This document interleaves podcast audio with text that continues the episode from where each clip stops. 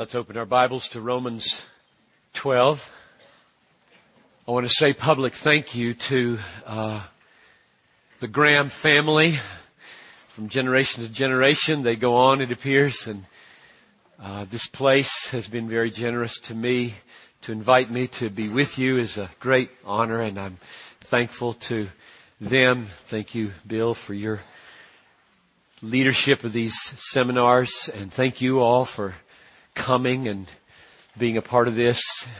I love to be with people who love the Word of God and draw it out of me. So thank you, Lord, for these days together. So we spent all of our time in our first session pretty much trying to understand the implications of the word therefore in verse 1. I appeal to you, you church in Rome, I appeal to you, therefore, because of what's gone before, there's some roots, there's a foundation. These imperatives are not coming out of nowhere. The lifestyle that I'm going to unfold for you, Paul says, is not made up. It, it's not an arbitrary lifestyle. These commands follow from something. They're shaped by something. They're empowered by something. They're going somewhere because of where they come from. So don't miss the word therefore in verse one. I appeal to you therefore brothers, and then he sums it up with by the mercies of God to and now starts the, the things he wants us to do. And they go on and on, chapter after chapter here, because it really matters that we live a certain way. And the reason it matters is because we are created to show something to the world. God didn't create the world to be incognito. It really bothers me when people say they're going to live their Christian lives and not mention God and not consciously attempt to bring people into the awareness of the God that they love. That really bothers me because He didn't make the world to stay hidden. The heavens are telling what? He goes on display when He creates the world. God is radically God exalting. He is the most God exalting person in the universe. The reason this universe exists and you exist in your unique personhood is to put Him on display. So, before you get to the lifestyle of mercy, which is described in this chapter 12, the first thing he focuses on is the lifestyle of worship. Right? Let's read the rest of verse 1. I appeal to you therefore, brothers, by the mercies of God, you've been shown great mercy. Here's what I want you to do. I want you to take your bodies and present them as a living sacrifice, holy and acceptable to God, which is your spiritual worship. So, before he unpacks the Christian life as a life of mercy toward people, he unpacks it as a life of worship toward God. And if we don't get that order right, we will not be merciful people. There are so many do-gooders in the world who think Christianity is about do-goodism. Just doing good things for people as though one could do a good thing for a person without longing for and working for them to come join you in the worship of God through Jesus Christ. There are so many. I've had battles in my own church over this about what mission to the third world should look like. There are people who believe that you can love people without the design of bringing people to Christ and to worship Christ. Dig them a well. That's all you need to do. That's not all you need to do. Slaking people's thirst on their way to hell is not love if it doesn't design by the meeting of the thirst to awaken a thirst for God and then fill it with Christ. And I, I said it carefully. I said, if it doesn't involve a design, I don't mean we succeed all the time. That's the reason we were able to work these battles through at my church because some were hearing me or others say, if you can't get people to believe in Jesus, you should stop digging them wells. That's not what I'm saying. Our love comes back to us sometimes with repentance and worship and people see our light and give glory to our Father in heaven. Matthew 5:16 and sometimes they don't see it. But you keep loving them anyway because that's the kind of God you have.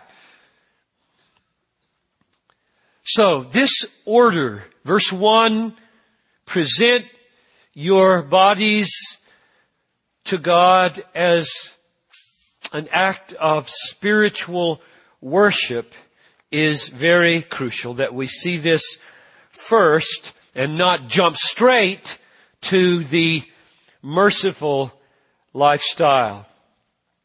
Paul wants us to see our lives as worship before we see them and as a means of seeing them as merciful towards people. This word sacrifice. Present your bodies as a living sacrifice. Now let's be real clear. Sacrifices in the Old Testament were for atonement, largely. That is, a bull is slaughtered. We lay our hands on the head to identify with the bull. Its death takes the place of our death and we are forgiven. And of course, everybody knew the blood of bulls and goats don't take away sin. So these are all pointing to something. They're pointing to the cross. And so now we know that Christ is our Passover lamb. 1 Corinthians 5, 7. Christ has become our slaughtered bull, slaughtered sheep and, and lamb and, and all the atonement is finished. So there's no mistaking that when it says present your bodies as a sacrifice that there's any atoning involved there. That's over right? It is finished. When Christ died, all atonement was finished. And so sacrifice here is not an atoning sacrifice. So what is it?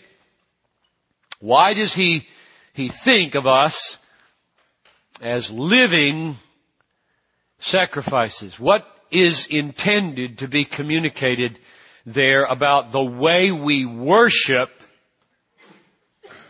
God through our bodies.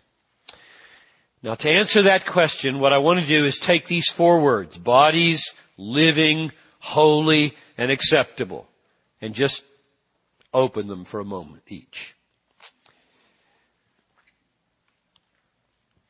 Present your bodies as a living sacrifice, holy and acceptable to God, which is your spiritual worship. Present your bodies. Now that is not intending to communicate, not your minds.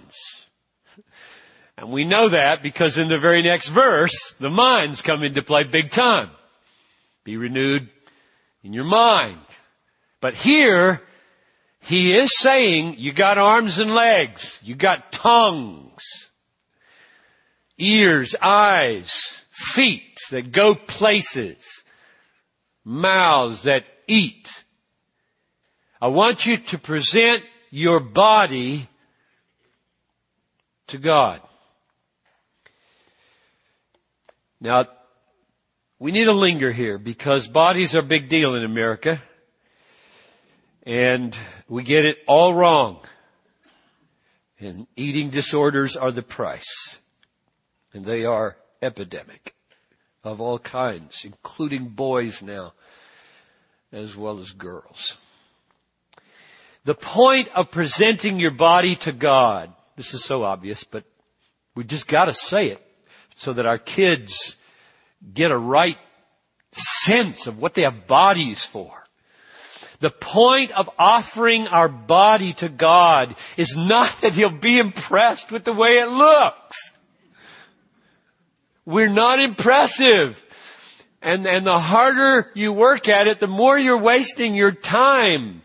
You're gonna get old. I don't have to tell you that. And if you have invested your life, it's going to be really hard to keep it up. What's the point?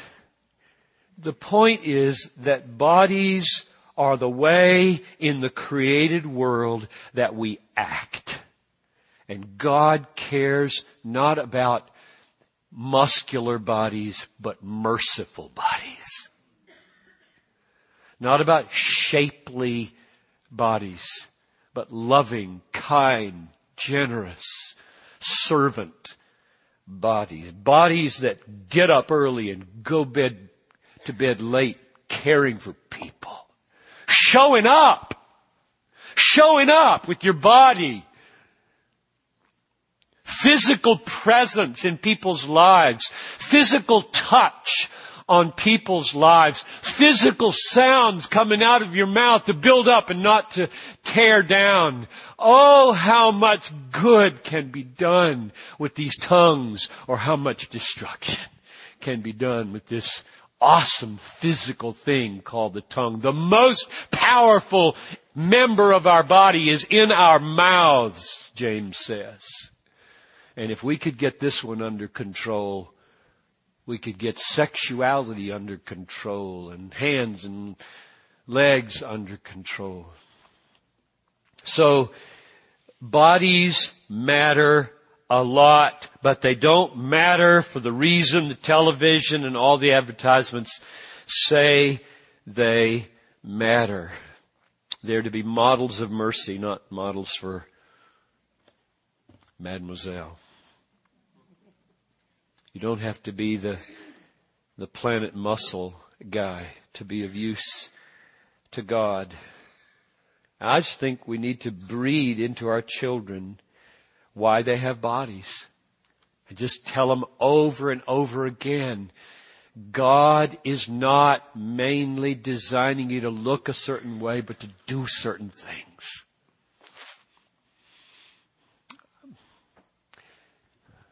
I could give illustrations from my high school days. I mean, I, I was not good at this.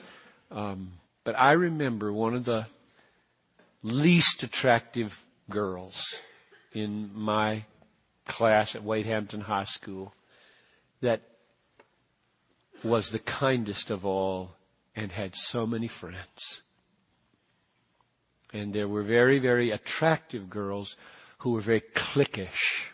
They didn't have many friends. They were just clicky. And they designed to be thought well of. Whereas the girl that didn't have much, she was overweight, I, and, and she was so kind. You could not not like her. And I just wanted to design, I wanted to I want to be like that. I want to breed that in our children. Our bodies are not mainly for cutting a muscular or a shapely or just a beautiful figure. I, there's nothing wrong with looking fine, but my, the Bible is so eager that women and men not invest most of their energies there. I'm so glad I married the woman I married and she were here, she wouldn't mind you telling me, my wife is so absolutely pragmatic about the way she looks. It's unbelievable. I don't know if you spotted her here. You'll see her at lunch. You'll see how short her hair is. You know why her hair is short? Because in the morning she sticks it under the thing and goes like, like, like a dog and, and she's done. She, she doesn't spend any more time getting ready to appear in the world than I do. She's got totally different priorities than that, and I'm glad she does.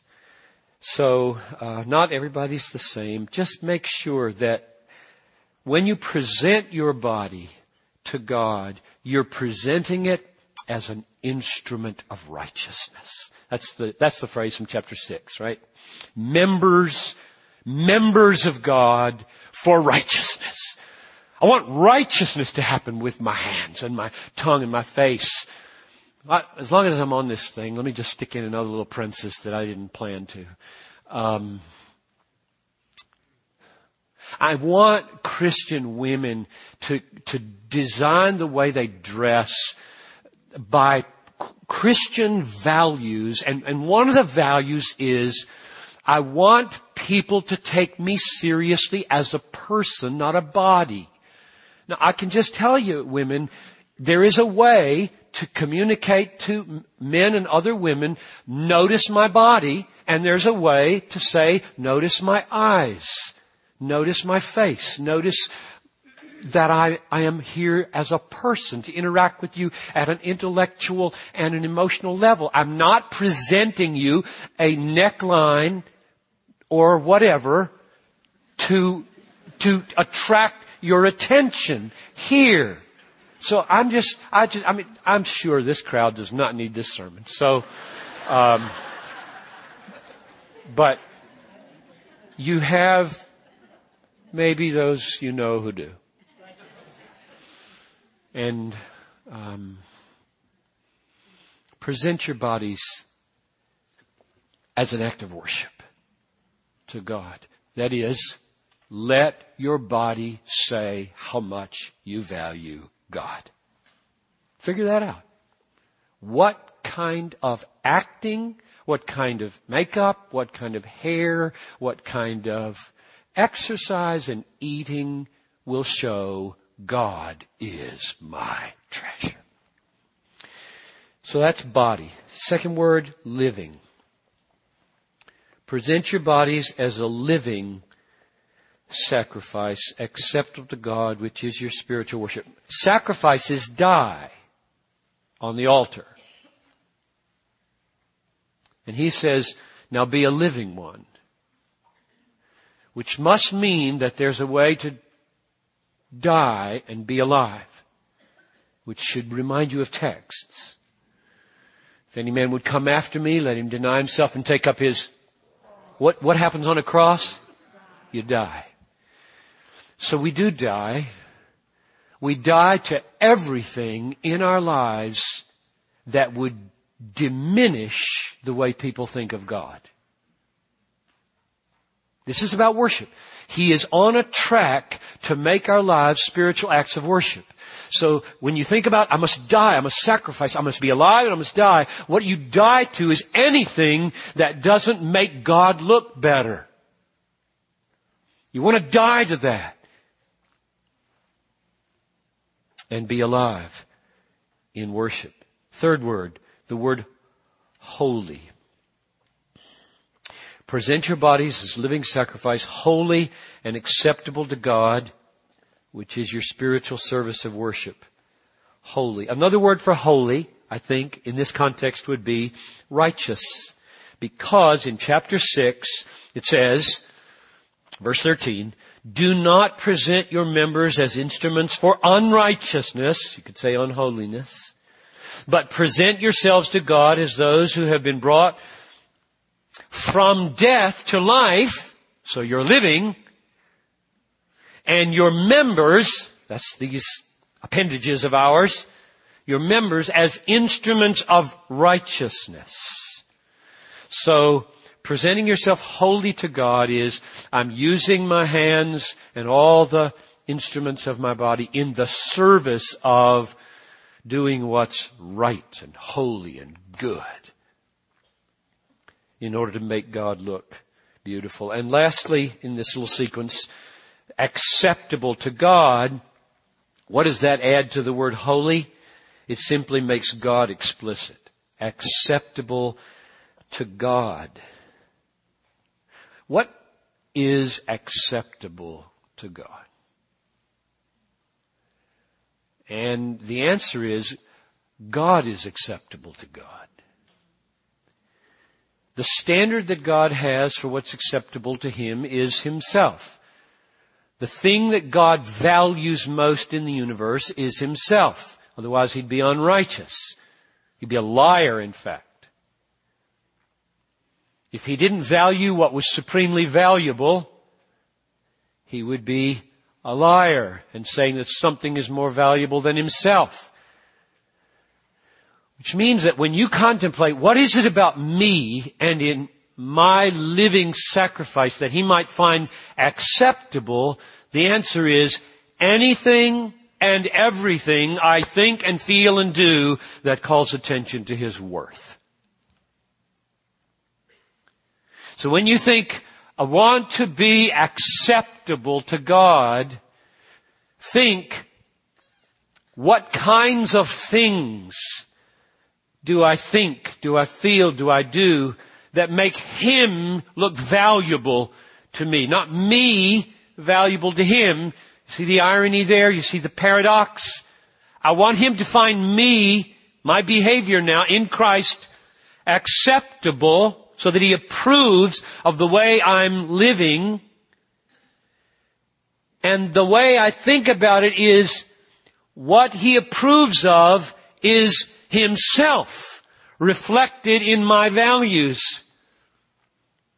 Treasure, treasuring God, valuing God, counting God as infinitely worthwhile is what worship is. That's what worship is. And He's after us to do spiritual worship. So God is pleased when He is honored. That is, He's pleased when we worship. So here's the sequence, summing this part up. Verse 1. God displayed His mercy by sending His Son and thus vindicating His own righteousness while He saves sinners so that He can be both just and the justifier of him who has faith in Jesus. And we then are lavished with mercy because of Christ. We then see that and embrace it. That's called faith. Treasure it. And that's called worship. So now He has shown mercy. We are resting in it, savoring it, and we begin to live out of it with our bodies so that people see He's valuable to us. And His value is seen in the way we don't value other things and value Him and shapes our whole lifestyle so that He's constantly being shown to be the supremely valuable one to us and other things that look valuable to the world are fading back into the background. People are seeing that and they are being drawn to His value. That's the sequence. He shows His value in being merciful to us. We see it, begin to enjoy it, be satisfied by it, live out of it in valuing Him and others begin to see that. So everything here in verse 1 is about the value of God, the worth of God. We are being called first to be worshipers before we are called to be merciful. Now the question becomes, how do you show that? How do you live that? What does it look like at the horizontal level more specifically? So let's read on. I appeal to you therefore, brothers, by the mercies of God to present your bodies as a living sacrifice, holy, acceptable to God, which is your spiritual worship. Specifically, verse 2. How does that come about? Do not be conformed to this world, but be transformed by the renewal of your mind. That by testing you may discern what is the will of God, what is good and acceptable and perfect. So let's start with that negative.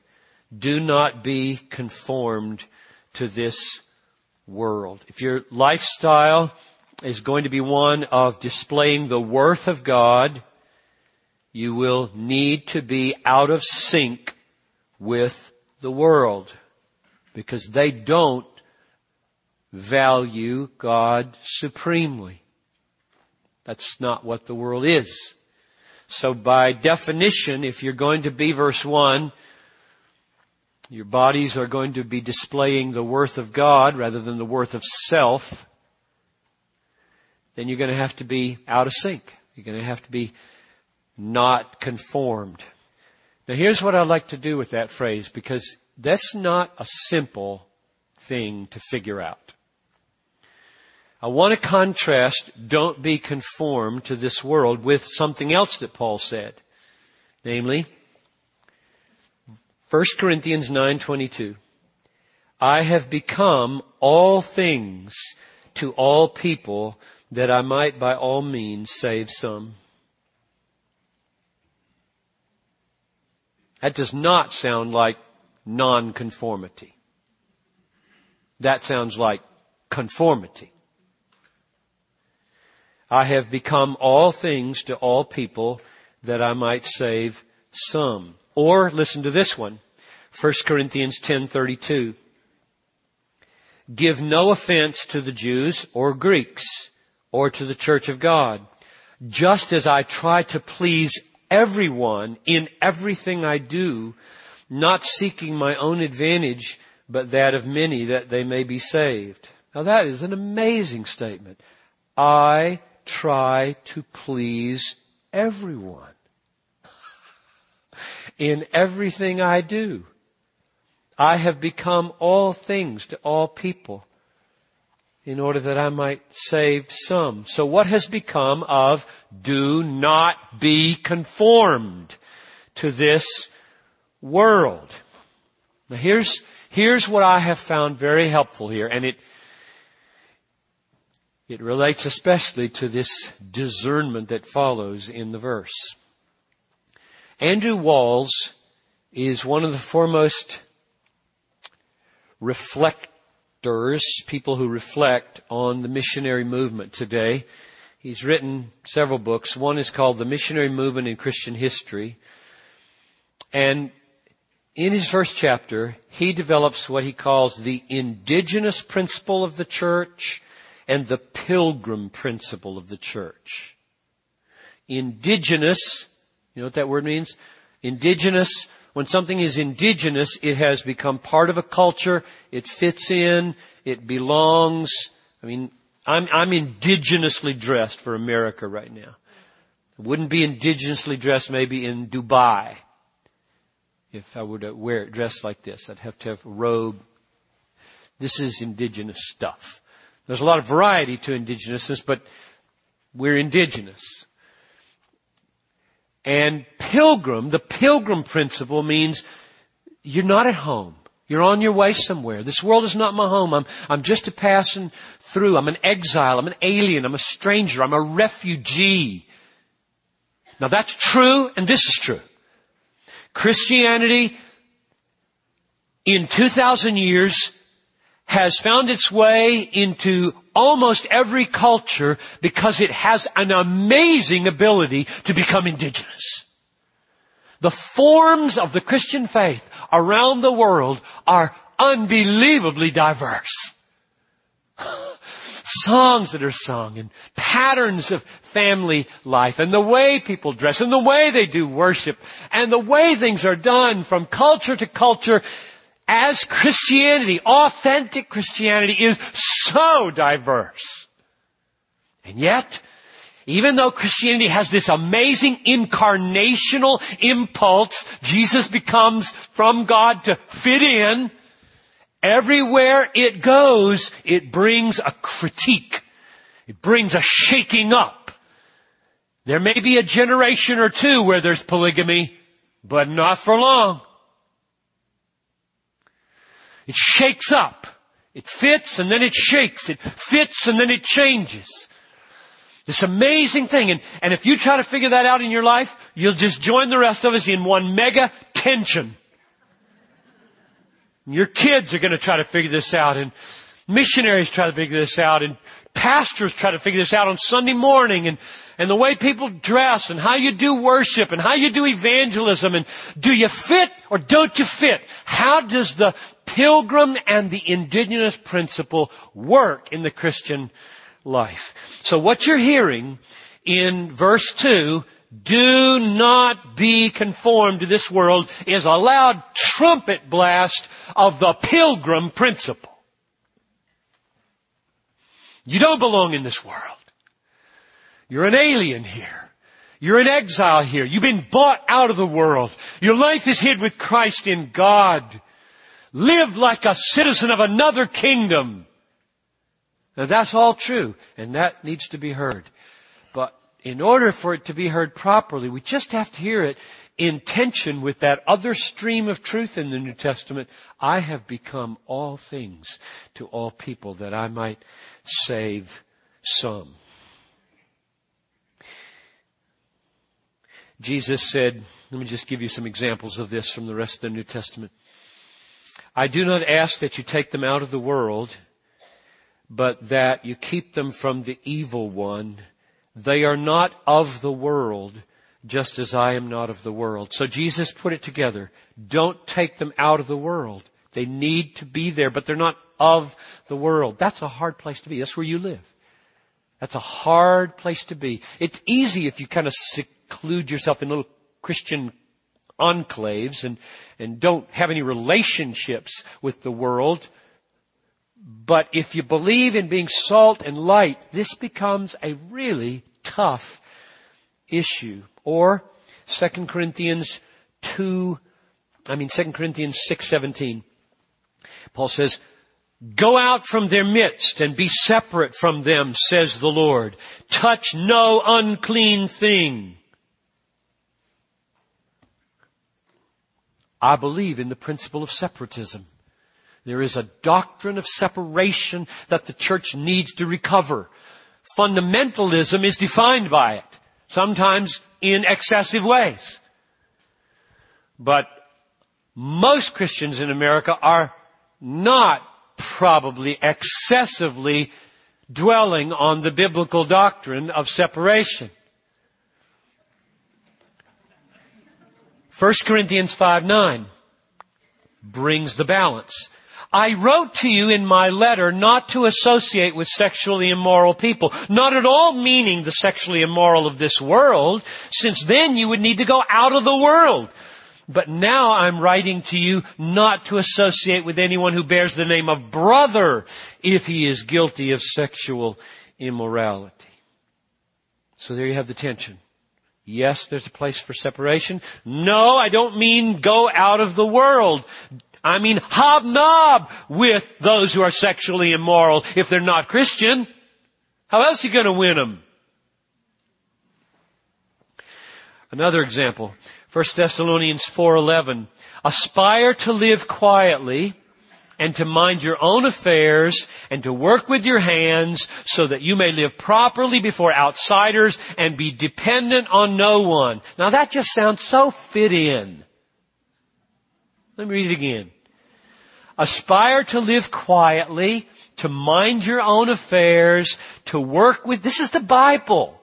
It's the Bible to work with your own hands so that you may live properly before outsiders and depend on no one. Or 1 Timothy 2 2, same thing. That we may lead a peaceful and quiet and godly life, dignified in every way. Now there's so many Christians for whom they say, yes, that's what I want to do. I want to fit in, have a nice comfortable life, do my work, don't steal, keep the Ten Commandments, and let the world go to hell in a handbasket. I'm not going to mess up my life by getting involved with all the pain of the world. I just obey the Ten Commandments. I don't steal, and I don't commit adultery, and I don't take the names of the Lord in vain. I keep my Sundays, and I tell my kids to obey me, and what more could you ask? Everything. Like Christ likeness. So, over against that fit in kind of text, which is true, you don't want to be a pain to people in your neighborhood. Be a good neighbor. You don't want to be depending on Uncle Sam if you don't have to. Work. Of course, of course, but that's so minimal. Okay, here's the other side. The wrath of God comes upon the sons of disobedience. Therefore, do not associate with them. Take no part in the unfruitful works of darkness, but expose them. Now you start doing that, your neighbors aren't going to like you.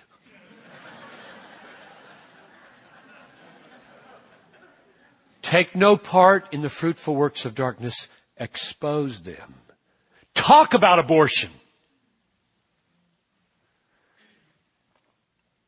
Talk about racial injustice.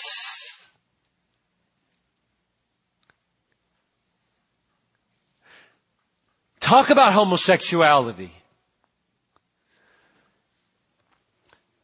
Talk about environmentalism. Figure that one out. Shake up your church and your community. All, here's another one. All who desire to live a godly life in Christ will be persecuted. That's not fitting in. If you're being persecuted, you're not fitting in. So you see the tension? One text just sounds so fit in. And another text sounds so out of sync. And that's the New Testament. Now there are reasons for this. And I think we'll begin to feel how to navigate our way through the pilgrim and indigenous tension if we know where it came from. Why, why is it like this in the world? Let me give you two or three reasons for why it's like this. Number one, a view of creation. 1 Corinthians 10:25 Eat whatever is sold in the meat market without raising any question on the ground of conscience. For, now get, get this. Paul is saying in this tension where there's some meat in the market that's been offered to idols, and there's meat that hasn't been offered to idols, and we don't know which is which, and so we don't know if we can eat meat in the market. And Paul says, eat it all! Fit in! Fit in! Don't make a pain of yourself. Don't go up to the guy who's selling the meat and say, which one of these offered idols?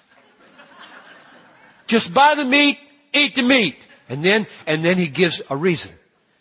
He says, for the earth is the Lord's and the fullness thereof. That's a doctrine of creation.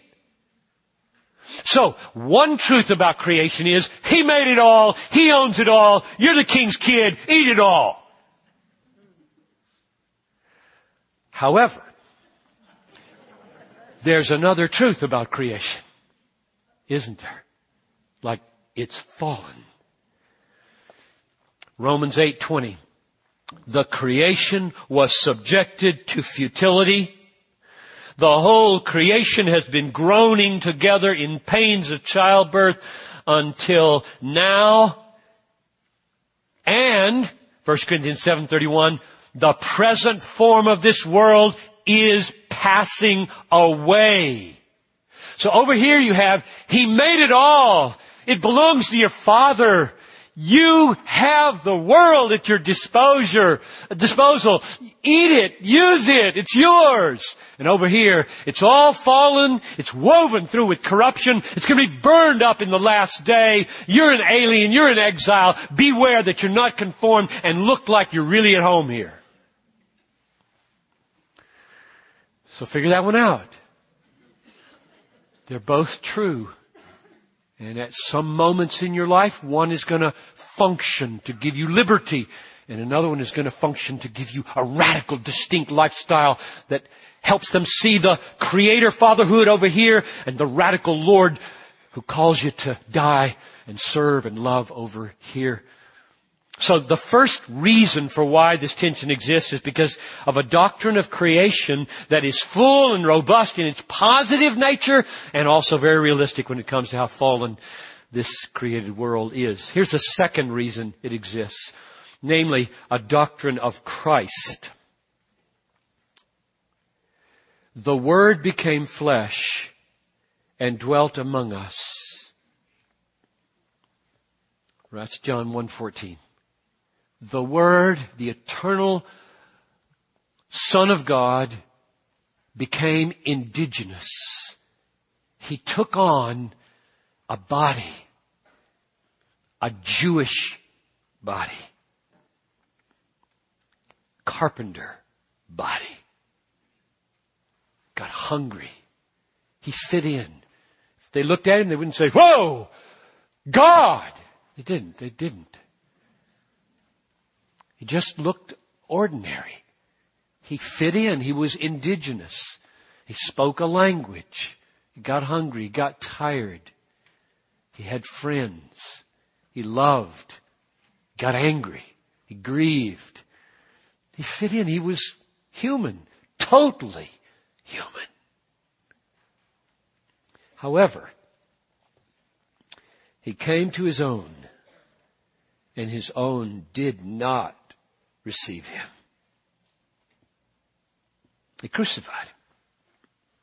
So he didn't fit in at all. We must get rid of this man. At any cost, he's got to go. So he was there, come to me, all you who labor and are heavy laden, surrounding himself with a group of people who loved him, and another group couldn't stand him and wanted to get rid of him. And that's the way it'll be with you. You do fit in. You, you don't wear weird clothes. You don't want people to think about your clothes. I hope. That's not the point.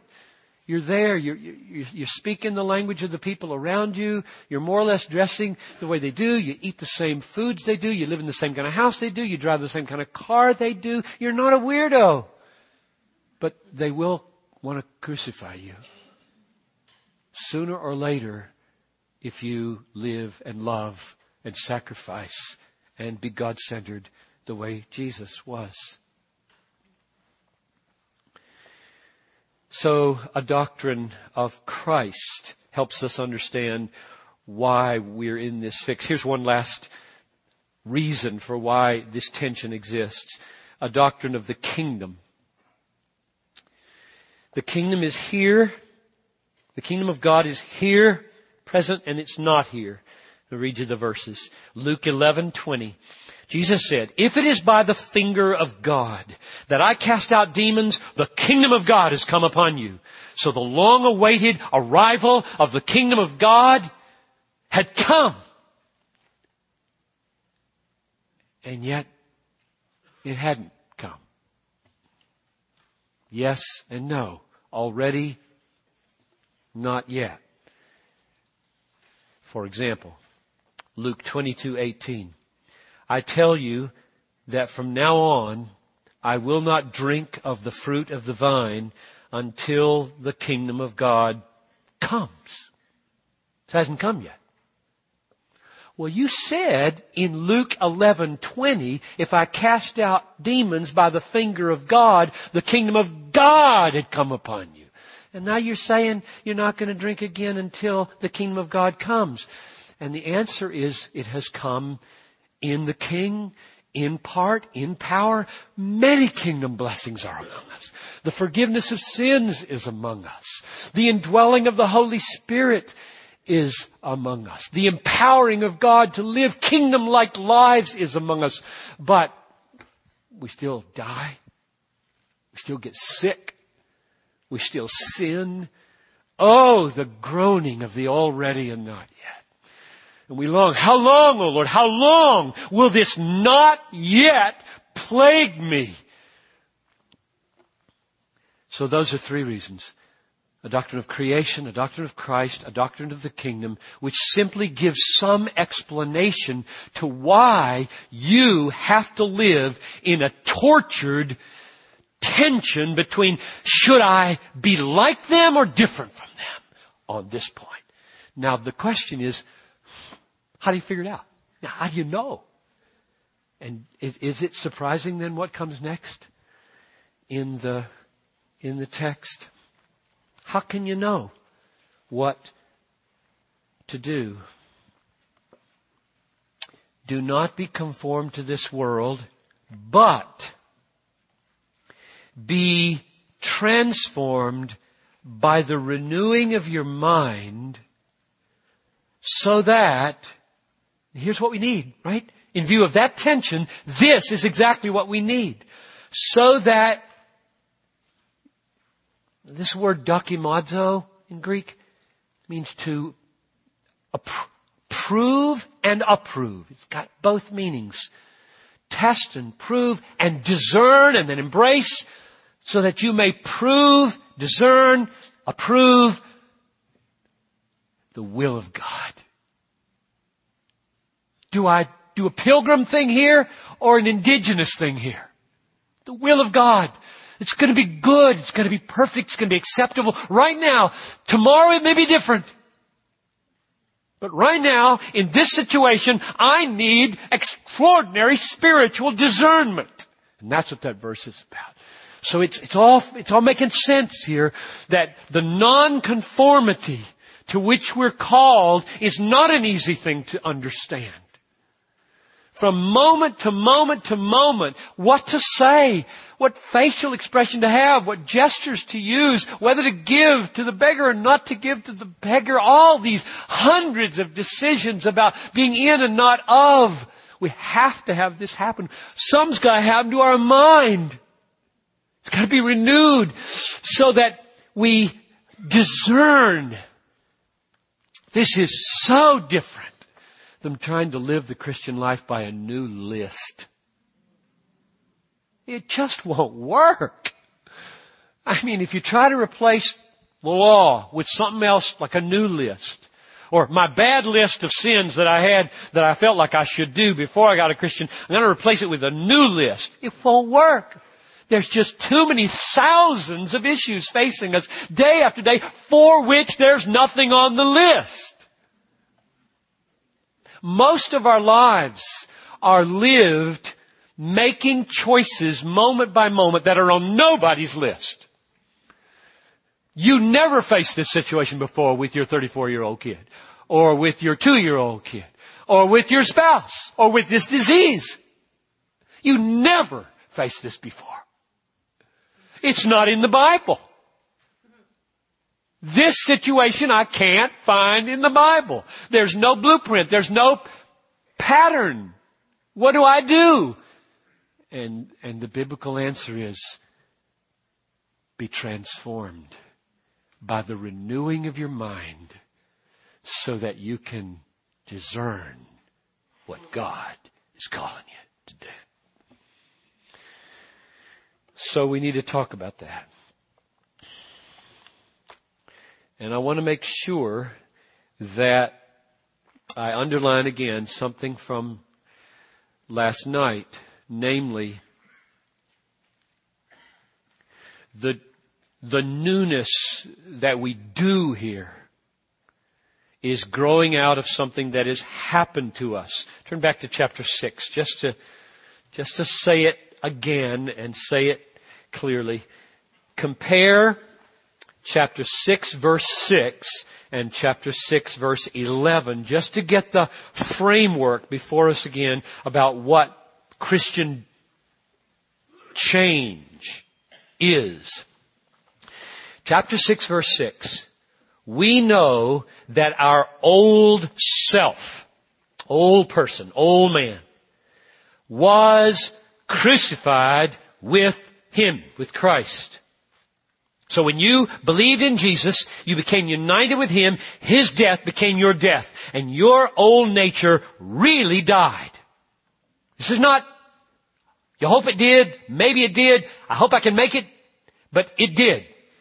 Our old self was crucified with Him in order that the body of sin might be brought to nothing so that we would no longer be enslaved to sin. Now look at verse 11. So, You must consider or reckon or count yourselves dead to sin. Now there's the Christian genius of change. Are you dead or aren't you dead? You're dead. So count yourself dead. Now, if that's a, a, foreign language to you, you need to linger long because there's the Christian life. If you don't believe you're dead, you'll try to make yourself dead in order for God to approve you. But if you really believe I'm dead, my punishment is past, He's on my side. When He died, I died. When He bore the punishment, I bore the punishment in Him. My judgment is behind me. And now what do you do? You become that. You live that out. You, you grow out of that. You don't try to make that happen again. That's what Vicki was saying. It took her a long time to learn. It took all of us a long time to we're still learning it. Every morning, your old nature will try to live. In Christ, it is dead. And your job day by day is to look at it and say, dead, dead. That is to live out of what you are in Christ. Cast out the old leaven for you are unleavened. That's 1 Corinthians 5. It's over and over again in the New Testament. What you are in Christ is fixed, firm, done, and now you're called become that in your bodies, in your minds. So I just wanted to put that before you again before we tackle this mind issue here. What is wrong with the human mind? If it's got to be renewed. Because it says, in the renewal of your mind. So Paul evidently thinks something's wrong with your mind. What is it? A lot of people think what's wrong with the mind, a lot of non-Christians Sure, there's bad in the world. They're willing to admit there's bad stuff. Now what's wrong is people don't have enough education or information. I just don't think people can say that much in public anymore because, because when you have more education, you develop more elaborate scams. More sophisticated terrorist plots more remarkable schemes for embezzling, more nimble and fast talking, rude radio talk show hosts who use their brilliant minds to make people look stupid, including right wing Christians. So, that's not the answer. the mind doesn't mainly need more information with which to concoct its elaborate sins. What's wrong with our minds? Well, what's wrong with our minds is described back in chapter 1. They're depraved. And the essence of our depraved minds, chapter 1 verse 28, he gave them over to a depraved mind, is that our minds became foolish and exchanged the glory of God for images. Verses 22 and 23 of chapter 1. The human mind has a spirit. Now I get that weird notion from Ephesians 4:23 which says be renewed in the spirit of your minds. That's that's the closest analogy in the New Testament to Romans 12:2. Romans 12:2 says the renewal of your mind in Ephesians 4:23 says, "Be renewed in the spirit of your mind." What would a spirit of a mind be? What does that mean? Be renewed in the spirit of your mind. Here's the way I take it. The spirit of the mind is the mindset, the viewpoint, the posture of the mind, the demeanor of the mind, the bearing of the mind, the attitude of the mind, or you might say the bent. No mind is neutral. Don't think, okay, I've got a heart and it longs and has these desires that incline one way or the other. My mind is the neutral uh, adjudicator, assessing the worth to which my heart will incline. Baloney.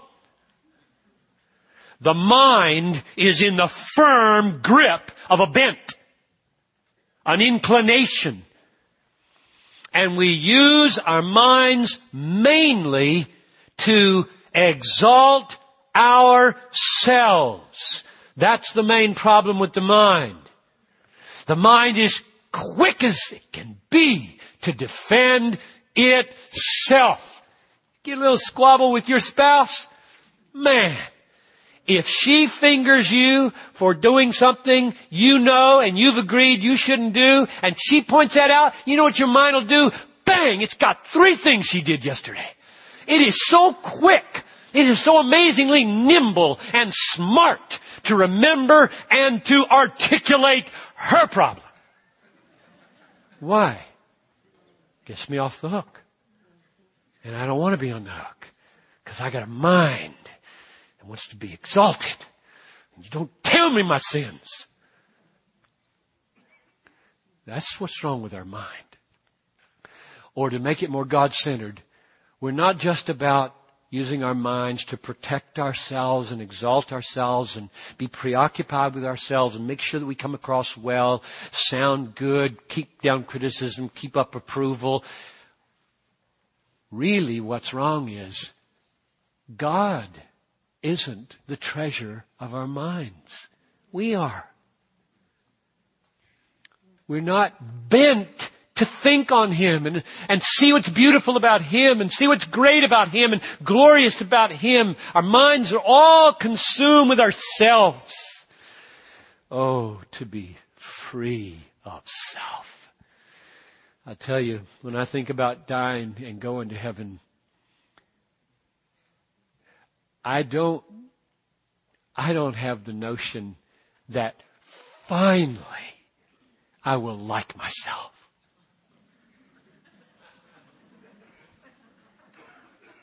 Like finally, the fulfillment of the self-esteem gospel. You know what I dream about? Finally, I will enter into an everlasting experience of what I've only tasted a few times. Namely, glorious self-forgetfulness in the presence of beauty.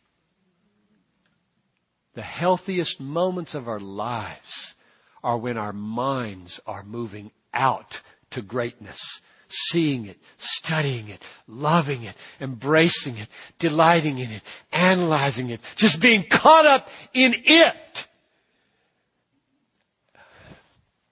I don't think heaven will be a hall of mirrors in which we like what we see. That's what a lot of people seem to think. So our problem with our minds is that they don't worship. They don't delight in God. They're not bent towards Him, they're bent towards self. They're not God worshiping minds, they're self worshiping minds. So the question is, how in the world are they going to get renewed? And um, The answer is, when you look up this word renewal, it occurs one other place in the New Testament, and it gives us a clue. It occurs in Titus 3:5.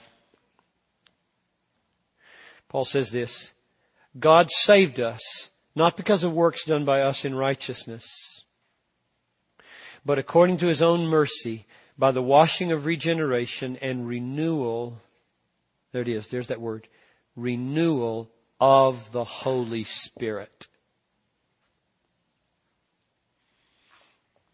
Renewal of the Holy Spirit. So my answer, what needs to happen is that we need the Holy Spirit.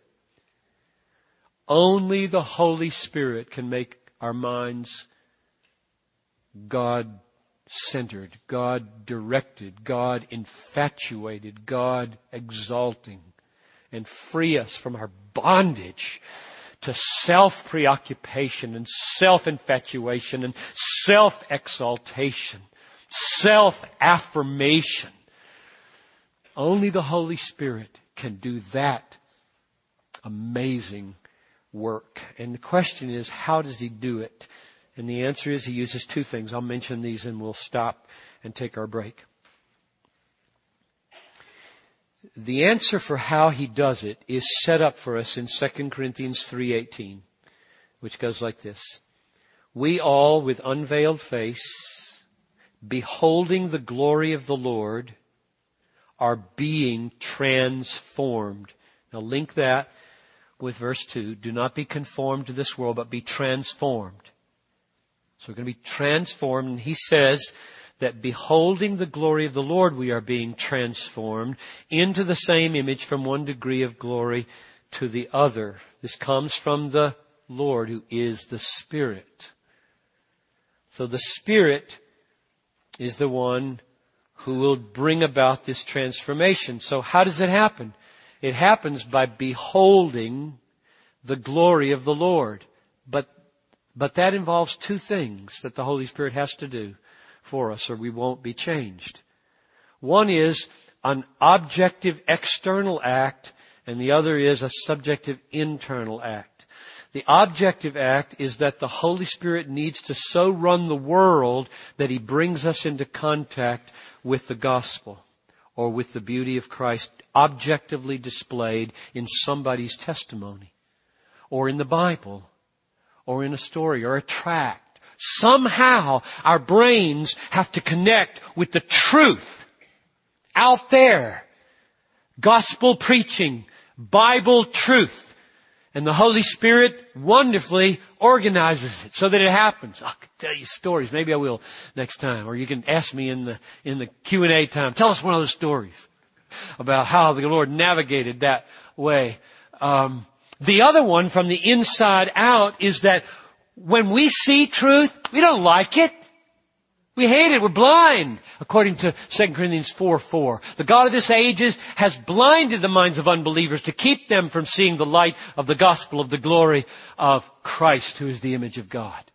So the Holy Spirit's got to do another work. He has not only orchestrated our relationships such that we found ourselves in a Billy Graham crusade, or reading a tract, or reading our Bibles in the middle of the night, or listening to a friend over lunch, or hearing a radio program, or, or anything. He has orchestrated in His providence and brought us into contact with the objective portrayal of Christ in the gospel. Now a second thing has got to happen, namely, the blinders have to be taken off. God has to sovereignly speak, let there be light, 2 Corinthians 4, 7, so that we suddenly, where we had just for a long time seen foolishness or stumbling block, now we see the power of God and the wisdom of God. The glory of God. So beholding the glory of God, we are being changed. Our minds are being renewed. And how does that happen? Objective input of truth and subjective work of the Holy Spirit to make us inclined to the truth. You know how to sum that up? Read your Bible and pray. Saturate yourself with your Bible. Read it cover to cover. Read great books that display God. I have to go back two, three hundred years to read the kind of stuff I want to read. It's the Puritans who were just so full of God. Just so saturated with God. You read that and the Holy Spirit has brought you there and you're seeing all this glory. But what if your mind is just back with this pornography? Nothing's happening here. The Holy Spirit does that other work and you plead for Him. Oh God, open my eyes. Open my eyes that I might see you because 2 Corinthians 3.18 says, beholding the glory of the Lord, we are being changed, transformed from one degree of glory to the next. Our minds are altered and renewed by the Holy Spirit's giving us truth and opening us to it so that we're conformed to it. Let's draw this to a close here and we'll pick it up next time with what is the will of God that we now are enabled to discern. How does that work? Father, I pray that as we take our break, our minds would not cease to be engaged with your truth. Oh, how we need your help. So Holy Spirit, stay with us, stay on us. Break us of all of our love affair with ourselves and grant us to be so satisfied with Christ and His great work and person that we spill over in merciful talk to each other. Help us to go out of ourselves to each other in these break times. Get us beyond small talk to deep talk quickly. There's a lot of needs here and they could be met by testimonies of grace by somebody who's walked through the same thing. So move us, I pray, to the point where your mercy to us would become your mercy through us now to each other.